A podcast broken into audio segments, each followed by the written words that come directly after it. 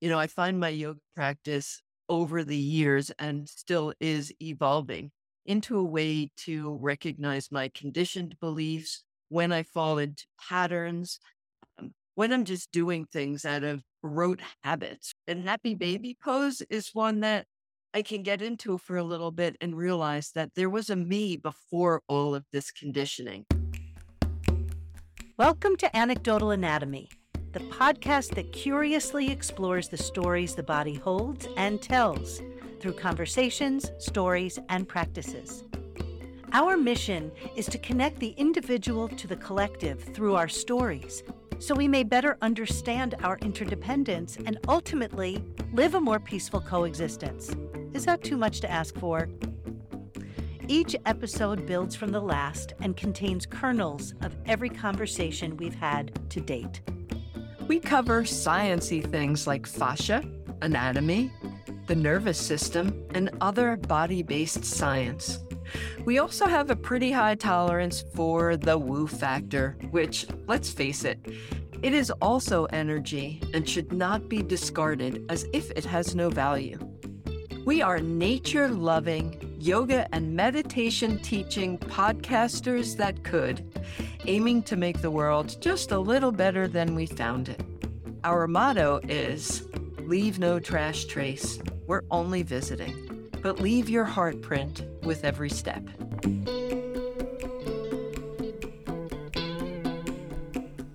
Today we're talking about from Tadasana to Shavasana, which sounds very much like the asana practice, and it is, but it, you'll see how it kind of encapsulates everything, and that even if you're just starting out on the path and being called to, from the body to do the asana work, that you're not limited to just the body. We're never limited to any one of these layers. And so, if you're newer or if you're still just engaged with the body level, maybe this conversation will open up ways to be more curious about working through the other layers while doing asana.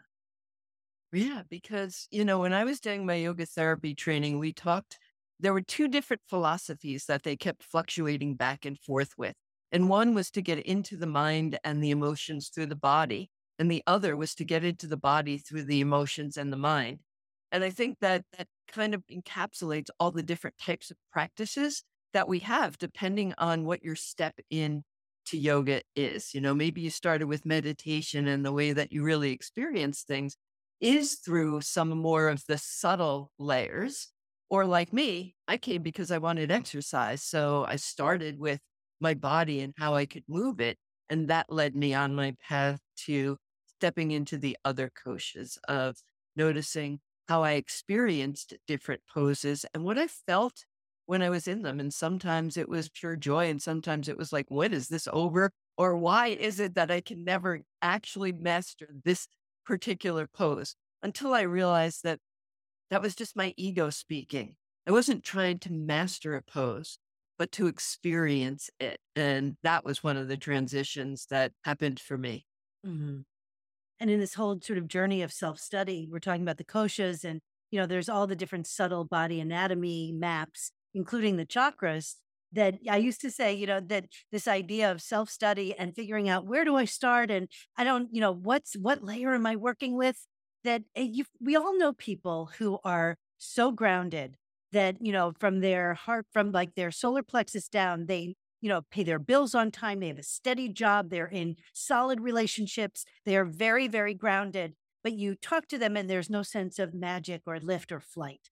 And then, you know, people who from their heart up, they're just, they're all off the ground. But, you know, there's no steady job. There's no steady relationship. There's no paying bills. There's just you know, roaming and floating the ethers, but it's pure magic. And there's something really romantic and transcendent about that that is inviting and alluring.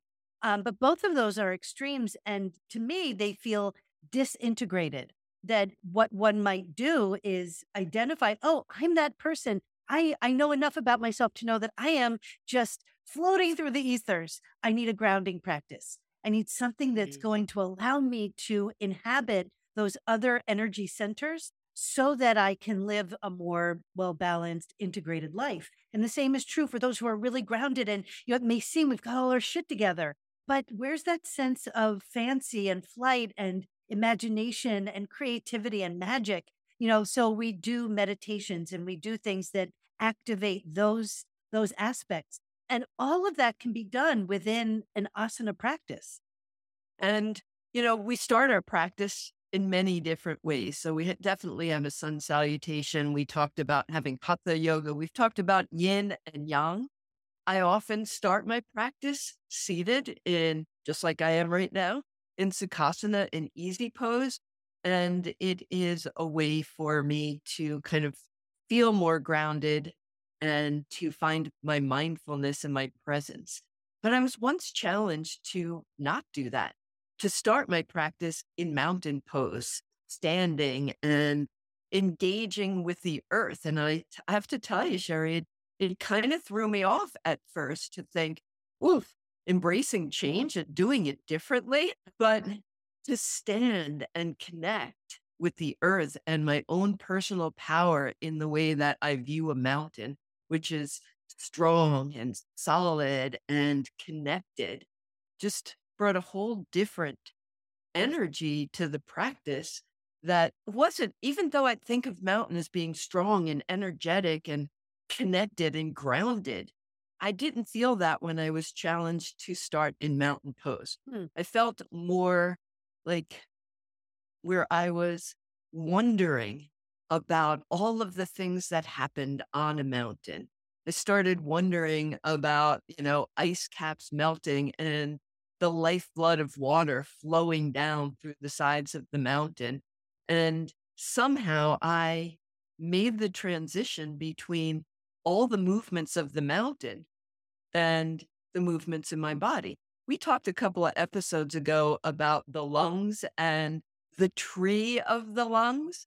So, standing in mountain pose, and I was outside, so surrounded by trees, I just went from a physical practice to just being part of the forest.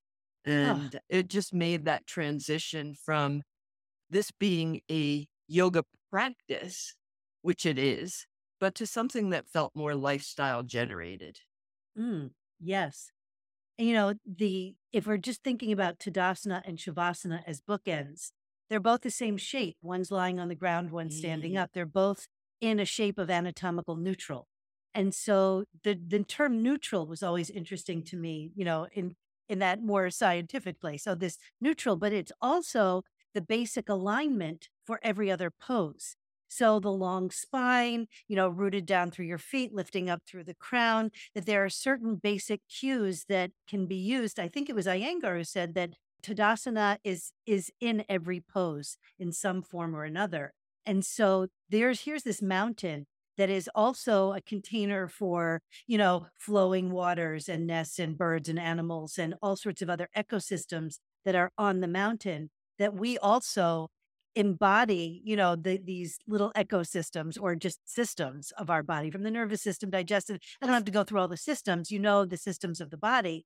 Um, but that even as still as we are, we're breathing, we're animated by this wind, by the different winds that move us. But by the time we get to Shavasana, we are in that preparation for death. But what happens between Tadasana and Shavasana? It's a life, it's a practice, it is the exploration of self, it is a whole world within these two bookends that we then get to start again. So, like even within the the Hindu mythologies of like, you know, we've got the Trimurti of the Brahma, Vishnu, and Shiva, creation, preservation, and destruction. But it's not just the three. It's not just you know, we have beginning, middle, and end. We have a pause, we have a breath, we have a moment before we get to start again. So think about showing up on your mat every day, thinking about showing up to your practice every day. That happens after the pause of endings. We are starting this new beginning. So keeping it fresh, keeping it, you know, uh, life is every new moment is, is a fresh opportunity to practice, to start again, to get to know yourself better, and so we start in anatomical neutral. We start in this mountain pose that has stories attached to it, that stories that come from mythology, but also it can be seen as the beginning of a heroic journey. Now, we're not going to go through the hero's journey, the heroine's journey, the heroic journey, whatever we might call it, and, and feel the name of. Go back to season two if you want to go through the mm. actual journey of the hero's journey. We call it the heroic journey to kind of make it gender neutral without without making it neutral neutral. Blah, blah, blah, so just kind of little seeds to plant as we're having this conversation. You know, there's mythology, there's story, there's activation and experience. And then there's, you know, the stories that we tell ourselves as we're moving through these practices. Yeah. And then the eh, the flavor of story, I was reading about myths, and I really, really loved the mountain pose myth. Right. It begins with, well, again, um, I've looked at this a number of times, and this is a story about the Himalayan mountains. Although when I go in and kind of Google how you pronounce it, they do it the way I used to say Himalayan. So whatever they are, we know what those mountains are. and however we pronounce it is okay. But it was once populated by wandering sages and yogis who felt that these mountain caves were so peaceful and the solitude that was on this huge mountain was a perfect place to meditate and to experience self. And so, what they talk about is that mountain pose is kind of crucial for life. It is the metaphor of the life cycle that we just continuously go through beginnings and endings. We are birthed, we live, and we pass away and we die. And so they talk about this being the endless cycle of birth and death. And very similar to the heroic journey that you were just referring to, Sherry, we can have a, a, a massive heroic journey of major proportions and you know, um, immense life changes. Or every day, maybe we have a challenge that we work through that is just this little cycle of life and death. And as a teacher, standing in front of a room, watching people in mountain pose, it was so interesting to me to see the different expressions of how people showed up in mountain pose. Sometimes it felt like it was like so strong and they were holding every bit of tension that there was not ease within the pose. It was almost like you said, mountain is in every pose. So I got the impression, my impression, not that, not what is necessarily what people were showing, but my impression was because it's in every pose, let's get it right, right from the beginning. Mm. So it felt like there was a little bit of stress held within that mountain pose until we could all take a collective deep breath and let it leave and find the ease in something that had so much strength. And that was maybe the birth of our practice. It was our beginning and a time to kind of let go of the stuff we carried into our practice, whether we're in a studio or in our home practice, to let go of all of that and leave it behind and to become present, focused, and grounded, just like the mountain. You know, if you imagine a mountain, and I'm just imagining a mountain with a, a peak, not so much a flat top or a mesa, but like a peak, that it, the wide bottom, that grounding, if you kind of look at the mountain, it could also feel like a body, you know, that you've got this sort of wide bout, bottom for, for your base and for your foundation. And then as you rise up, it sort of narrows to the top and you know, there we have that that space of maybe enlightenment when you get beyond the peak. There's what else is beyond the peak. Uh, but as a place to start, as a place that is feeling like something tangible that we can work with, that we can go from this mountain and have a journey. So, you know, the, the heroic journey in a yoga practice may not take the order of the the heroic journey as it's mm. written by Maureen Murdock or by um, Joseph Campbell for the hero's journey but elements of it will arise as they need. So they say if, you know, you'll feel the stretch where your body needs to feel it. If your body is tight in a certain place, you may feel a stretch in a different place if someone's not tight in that space. So we're getting what we need. So we've got in the hero's journey, the heroic journey, there's an aspect of, you know, mentorship. Well, first you leave something that's comfortable. So we leave this Tadasana, we leave this space of you know, home of comfort of beginnings. Once upon a time, there was a mountain, and then we move from there. And so we're going to experience discomfort, trials, and tribulations. We're going to meet mentors and teachers along the way. Does it sound like a practice at all? We're going to have to overcome challenges. We're going to learn lessons. We're going to go through all of the things we're going to go through in our entire lives. But that's the that's the macrocosm. So we go from the impermanence of one single breath, an inhale and an exhale. That's an entire universe, an entire life in that cycle of breath. And then we have the cycle of a minute, of an hour, of a day that has a beginning, middle, and an end. It has the creation, preservation, and then it's over and there's a pause before we move on. But the big one is from Tadasana to Shavasana, from birth to death, then the whole life. That's all that's happening. But then in our practice, it can almost feel the same. It's it's a cycle. It's it's an entire life in a practice. We get to journey from home, have our experience, come back, and then let it all go in Shavasana, which is really our preparation for death. And so we lie there and notice how hard it is to let go. You know, um, you're, the floor is holding you up. You've, you know, prepared for it in a certain way. So our lives, and eh, yeah, I'm reading right now two different books Tantra Illuminated and The Untethered Soul. The reason I'm saying this is because I'm going to conflate the two because I'm reading them at the same time. In Tantra Illuminated, he goes through the the koshas, but in a different language. He talks about the body and how what it is to identify with the body and what it is to over identify with the body. And we know in our culture here, we totally fucking over identify with the body. You know, think about your how many different, you know, weight loss things are coming in your reels or, you know, different diets or exercises. And this is going to be the thing. You're going to look great in your bikini, blah, blah, blah, whatever, all that bullshit. But it, we are the same culture that hides death. So we're so concerned with looking young and feeling young and being fit and all of this, but we're going to die one day. The decay, the the ending, it, it's inevitable.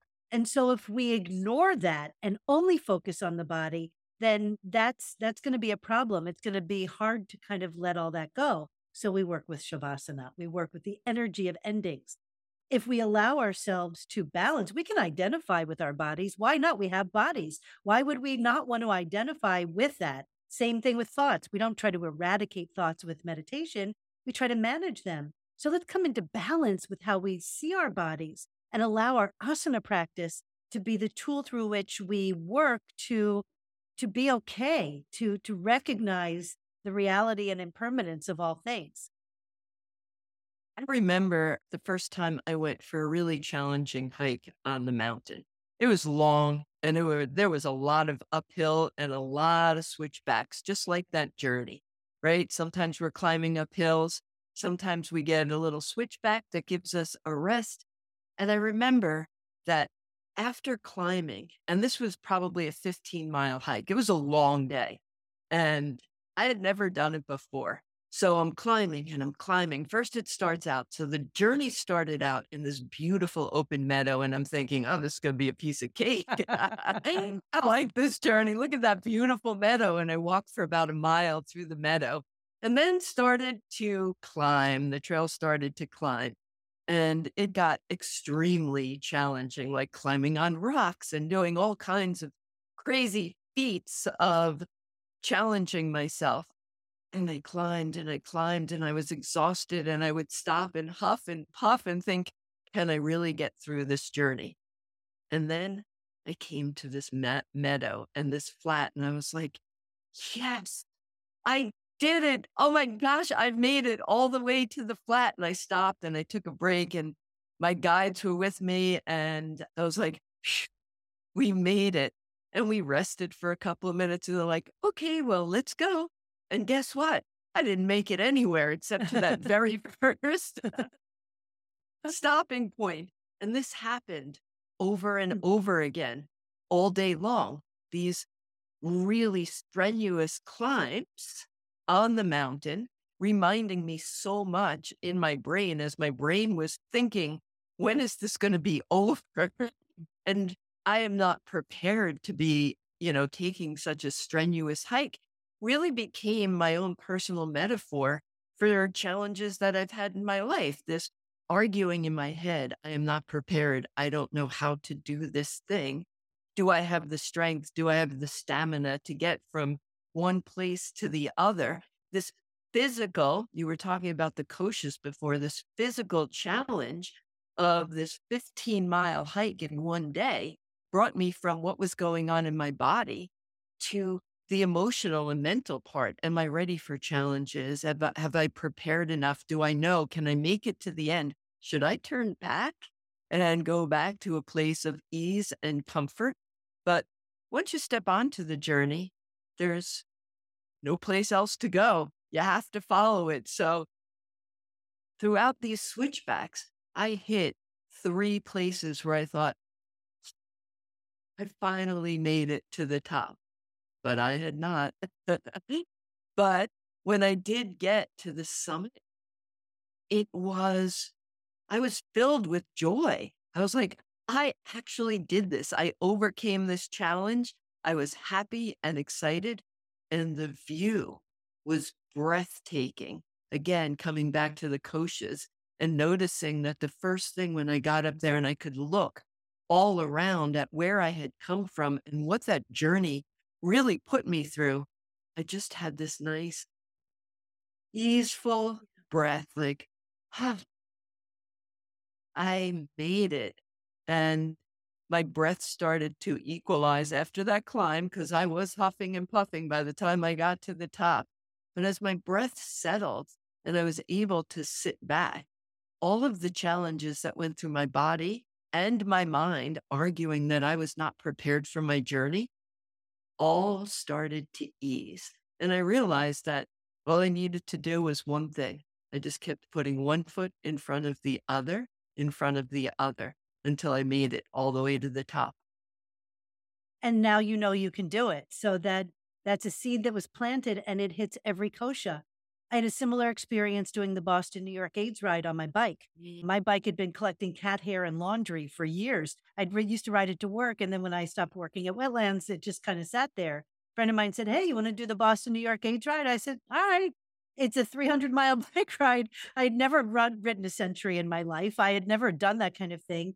Um, and I also didn't know how to use my gears very well. So I had I didn't know how to use the granny gear and I couldn't use the other, the hard gear. I always kept it in the middle of that three ring one. I still don't know the language for it.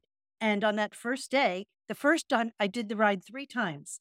The first time I did it, they mismapped it and it became a 320 mile bike ride.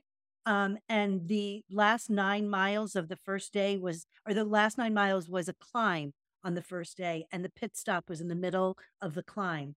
And I got a flat tire on my bike and I oh, didn't know how to change it. And no one was riding by me. So I climbed that like four and a half, first four and a half miles with a flat tire before someone helped me fix it. Now they had something called a sag truck that you could get in if you were, you know, too far behind or it was getting dark or whatever. And I refused to take the sag truck. And that first ride, there was also a hurricane. We had to ride through a hurricane. We had our lunch sitting under an 18 wheeler that was parked at the pit stop it was unbelievable. But that was that was before I started practicing yoga. And so it it just it was the beginning of understanding really what mind over matter was. You know, this manomaya kosha over the Annamaya kosha, that it wasn't so much one over the mm-hmm. other, but bringing in the fortitude of the power of our thoughts, the power of our mind, the power of our intentions, and the power of a bag of fucking gorp, good old raisins and peanuts. Yeah. And even when you think you're at the end, you're not. Because when I was sitting up on the mountain at that summit and thinking, wow, Teresa, you did an amazing job patting myself on the back. And I'm thinking, and the rest of this is downhill.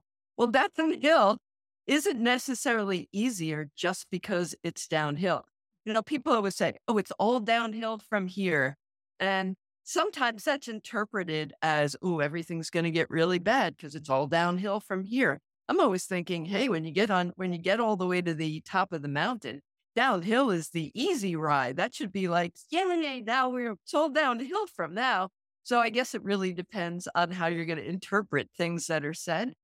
But like this life cycle and our journeys continuously flowing from beginning, middle, and end and starting over, the downhill journey was a journey all of its own.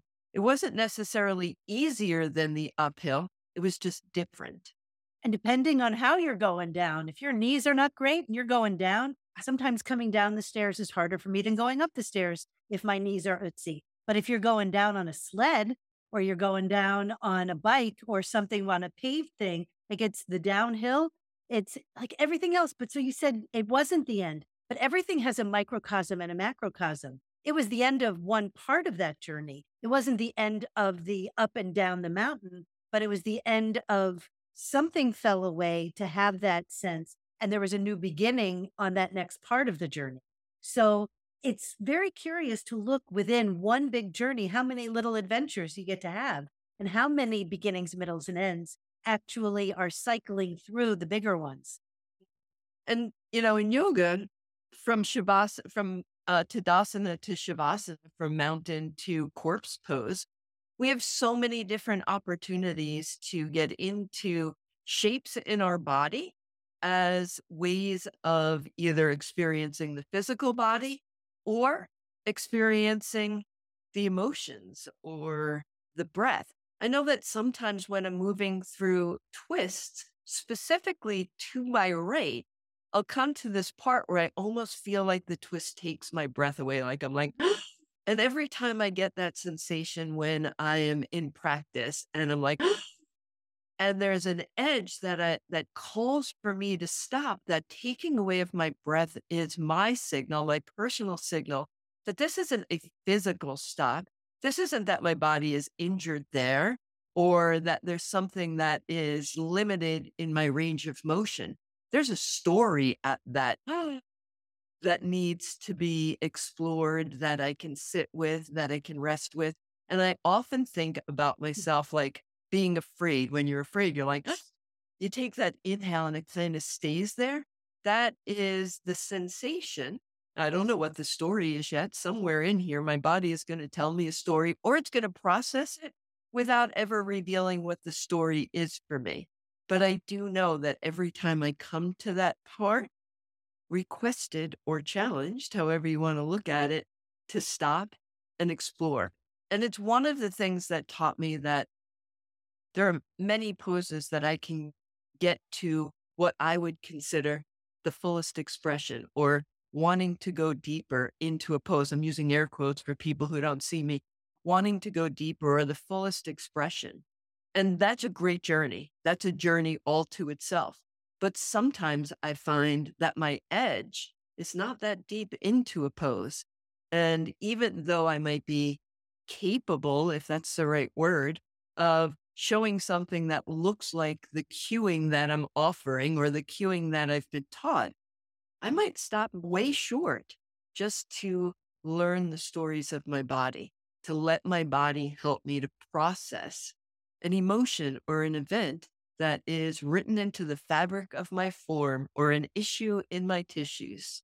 So, specifically, as we're moving through some of these challenges, what they may look like, you know, if you are coming into Tadasana and you can feel that space of steadiness and ease and find that Sthira Sukha balance. And then maybe you move through a few sun salutations.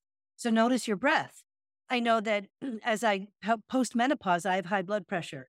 So my breath in a few sun salutations gets a little more labored. So I have to back off a little bit more than I would have 10 years ago.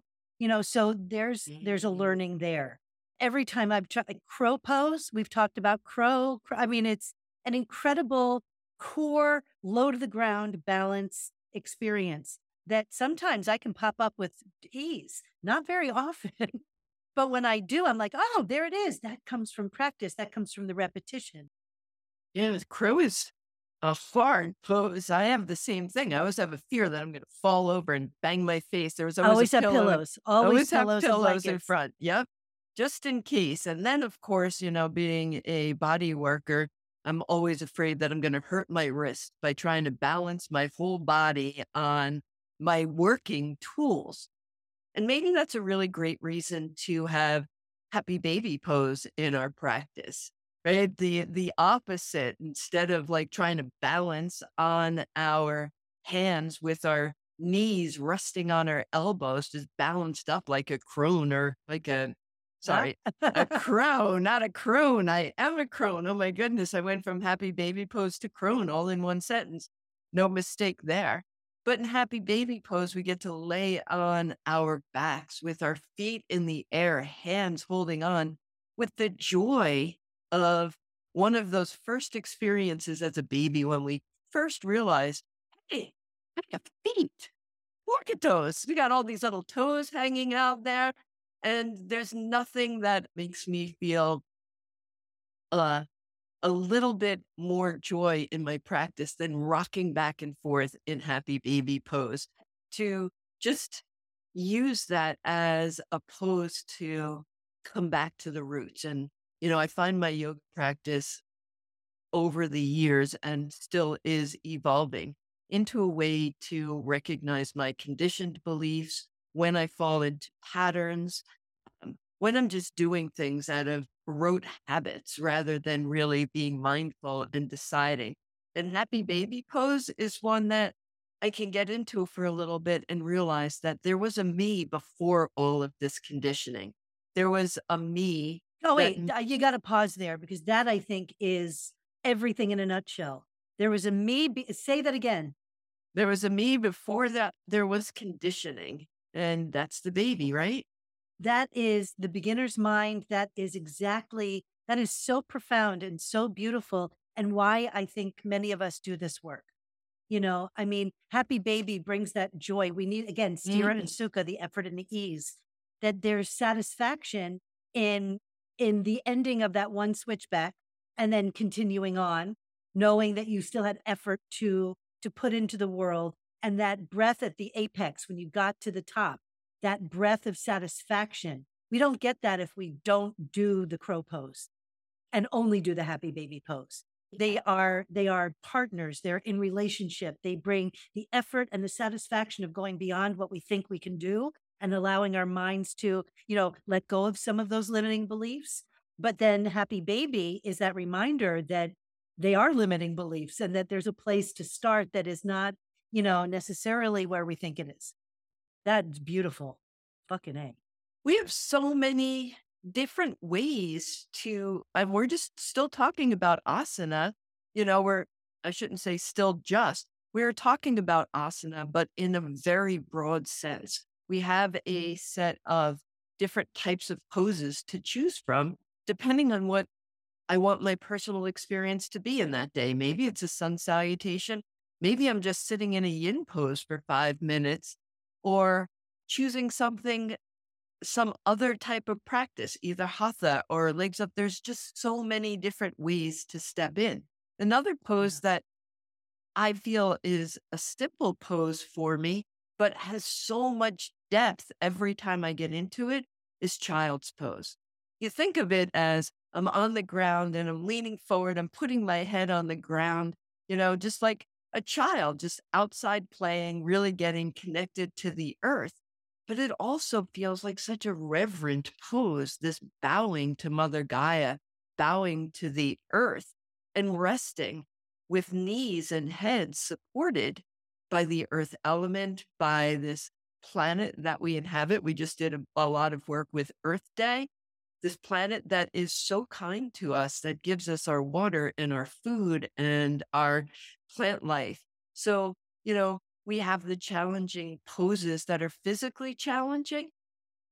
We have some poses that I don't find very physically challenging, but love them for the emotional and spiritual connection that they have to offer me.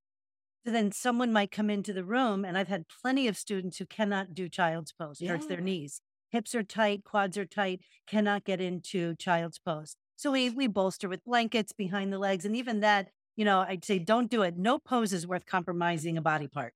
Um, but so that reverence piece, yeah, where do we find reverence when we are in physical discomfort? Where do we find that? So each one of these poses, whether it's crow pose or happy baby pose or child's pose, trikonasana, we can be in triangle, we could be in a headstand, whatever it is, we have the ability and the opportunity to work through the different layers of our koshas, even though we're in a physical posture. So, whether it's the breath that is being taken away or deepening or somehow finding a different cadence and, and rhythm, or if it's the energy, certain things bring up a certain vitality and other things may draw us down and allow us to, to go deeper and a little more soothing. And then there's the thoughts that plague us. It's like, what the fuck? I can't do this. Why can't I do this? Or, oh my God, I got to do it. This is really cool. Whatever the thoughts are, you know, positive, negative, indifferent, any kind neutral, whatever, that they factor into the Manomaya Kosha. And whatever they are, they're going to take us away from the moment. So how do we draw back? And what is the wisdom that we gather from all of this data and then as we're lying there, you know, inviting bliss into our experience through complete relaxation and no effort whatsoever, you know, we still have to prepare for Shavasana the way that we, and I started saying this before when I was like, we ignore death in our culture, but that life, in some ways, if we allow ourselves to know that death is at some point, it can help us live a more fuller life you know, in each moment. It's part of the preparation. You know, my parents left us a binder with all the people to call, with all of like they had taken care of their cemetery plots. They did all of that so that when they did die, we could just grieve. We didn't have to worry about all the effort that it was going to do logistically. They prepared. So think about preparing for Shavasana. We put blankets on because we're going to get cold. We put sometimes a bolster under our our legs or blocks under our heels or somehow we, you know, put a we, we we make ourselves super super supported so that we can release. Sometimes just enough to lie on the ground in Tadasana without any support. The blanket is nice because you will get cold, you know, faster than you think. You will cool down, but we prepare for it. So all of this is life is pre- preparation for death, but it doesn't have to be morbid. It can be joyous. It can be a celebration. It can be a daily journey, adventure, you know, but that's again, Manomaya. How, what's the mindset around that? In the myth of Asana, when they talk, uh, when they write about Shavasana, there's a line that I really loved, and it says, as Krishna explains to Arjuna in the Bhagavad Gita, the physical body is the clothing of the soul, which needs to be changed when it's worn out. And there was that reminder that we're in a life cycle that when we consider that death, it went on to say, you know, when we consider that we are not, that we have a mortality to us, that perhaps that gives us a sense of purpose that can inspire us to make good use of our time here on earth. And, you know, so there's a whole story. It's a great book. If anybody wants to read it, The Myths of Asana. There's a great story about, you know, what it is to prepare for death and how we do that by just whatever practices, whatever morals, whatever religion, whatever precepts that we like, is to bring them into our life and fully embrace how we go through our life, but not assuming that we will never leave this earth, to use that piece of information to live our best life while we're here. Yes. Oh, that's beautiful too. Yeah, I, I used to think of Shavasana as the great equalizer. You know, you could take a restorative class, you could take a really, you know, hot, a hot yoga class, an Ashtanga class, some really fierce class. You could take a yin class. Doesn't matter what your practice is everyone at Shavasana, when we come out of it, it's we've allowed our nervous system to rest. We've given it that rest and restore. We've come back to this parasympathetic place where we have let everything go and we get to start again. So we all kind of come out of Shavasana with a, a little drunk.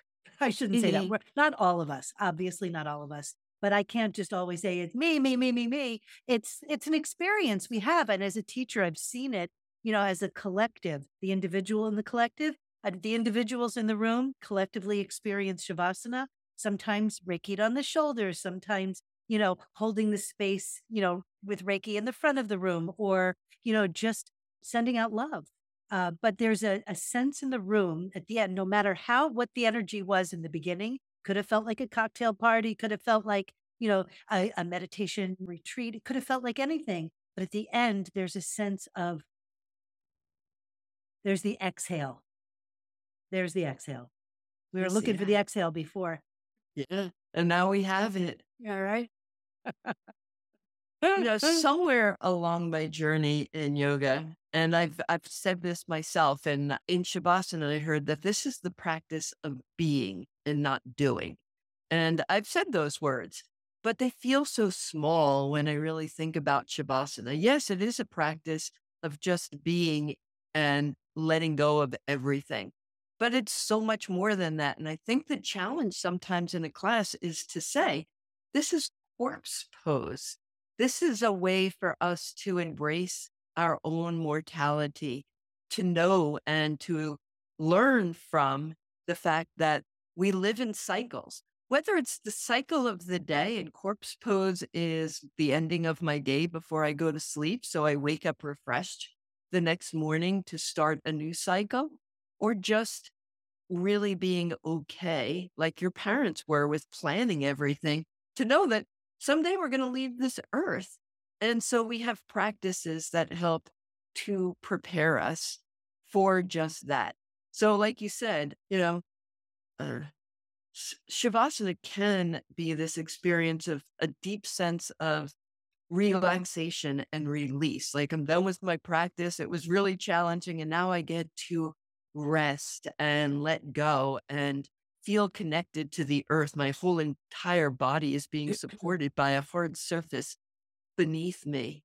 But sometimes, and you would tell, have shared with us one of your friends who, like, and I've had people, they get up and they leave before Shavasana because they find it boring and that it doesn't really have any value to it or that they just can't stay still. I think right? it's a waste so of time. It's a waste of time. I don't understand the science behind it because there is science behind it too. Yeah. Oh, I can't wait to hear that. well, no, just about the nervous system, oh, about oh, yeah, the calming calm of the nervous down. system. Yeah. You know, it's nothing fancy or magical or, or mysterious. You know, this is what happens. And if you're going to take that, you know, agitated energy into the into the world, um, you're missing a crucial part. You know, as a June who used to say, there is no asana without shavasana. Maybe it's our time to, you know, connect with our compassion and our wisdom and to be able for me to just let go of all of the stories and my ego that just go on and on. And I think that's where the practice of doing nothing came into my thoughts. Mm-hmm. It was to let all of that go. Also, probably in how we started, that sometimes it's hard to talk about death. I guess as a teacher on the front mat, maybe I had a little bit of discomfort with saying, "Hey, this is corpse pose. We're practicing I had never had for death." Never had any problem with that. I, in fact, I took a certain amount of joy in that because it it just felt real, you know. And it is hard to let go, and it is a practice of it's more than rest. It's more than non being or non doing. It just is. And I think for a lot of people, that is challenging. They're the same people for whom it's challenging to meditate, for whom it's challenging to find any stillness. But if we can allow ourselves to just let it go and not worry about anything and not do anything, but the mind is still working because actually we're not dead. You know, we're not going to have that experience until we ultimately have that experience. Now, when I moved here, uh, I moved here from Manhattan in 2002, but legitimately and completely in 2003. And I found a yoga studio here in Yardley, and there weren't many, there was just the one. And it was great. There were some great teachers, and it was really fun. It was in New York, and I was still judging everything against what I could have gotten or done in New York City, which is no longer a truth. But there was one teacher they brought in as a, as a sub. She was a sub. I only had her twice. And the same thing happened each time. I gave her the benefit of the doubt the first time. Then I realized she just didn't particularly have this hard skill or learn this. She taught the yoga class, and it was only a yoga studio, it was a wellness thing. And we went into Shavasana. And, you know, I began hearing people rustling, but I just assumed they were people who needed to leave for Shavasana. And after a really uncomfortable, I couldn't fully inhabit my Shavasana because I was so distracted by the fact that life, things were happening and I wasn't knowing what was happening. And so I opened my eyes at one point and everyone was gone. And the teacher came over and she said, Are you okay? And I said, Yeah, I was waiting for you to bring me out of Shavasana. You know, that I've never been in a class where a teacher just left us there to come out whenever we were ready. Or, I mean, if you're going to do that, say, stay as long as you like. And when you feel ready, come out of it. That's a cue that I would be able to get behind. Nothing brought us into Shavasana. And I'm just sitting there fucking waiting for her to bring me out. Didn't even think it was a thing. So the second time I should have taken that as the cue, but again, I was there much longer than everyone else. And I was, I said to her, you know, I'm so accustomed to teachers actually consciously bringing us out of Shavasana because without that, there's no way to go deep. There's no way to fully surrender, knowing that there's no one there to help bring you back you know and so i needed i needed what is it resuscitation or is it i feel like a young frankenstein it's alive it's alive you know um, you need to be liberated from that de- that corpse pose? Right because to truly let go you need to trust that the space is being held and i there was no trust there after that uh, and I never saw her again. I don't even remember her name, but but I think that there's certain skills that are hard skills that you can learn about how to, you know, lead a yoga class. And then, you know, you bring what you bring. Yeah.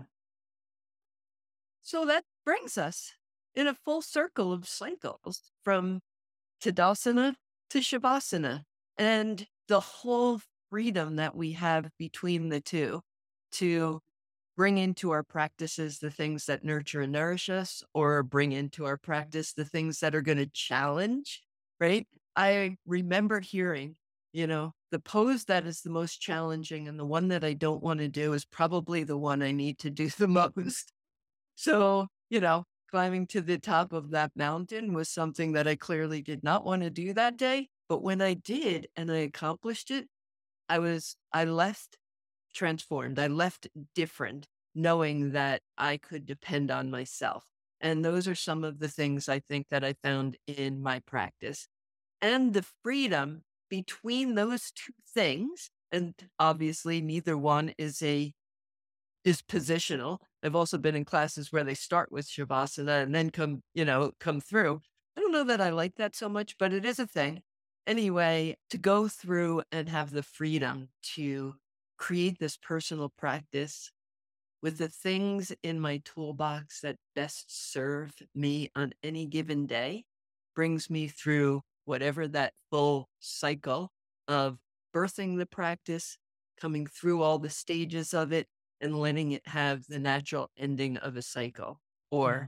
the practice for death.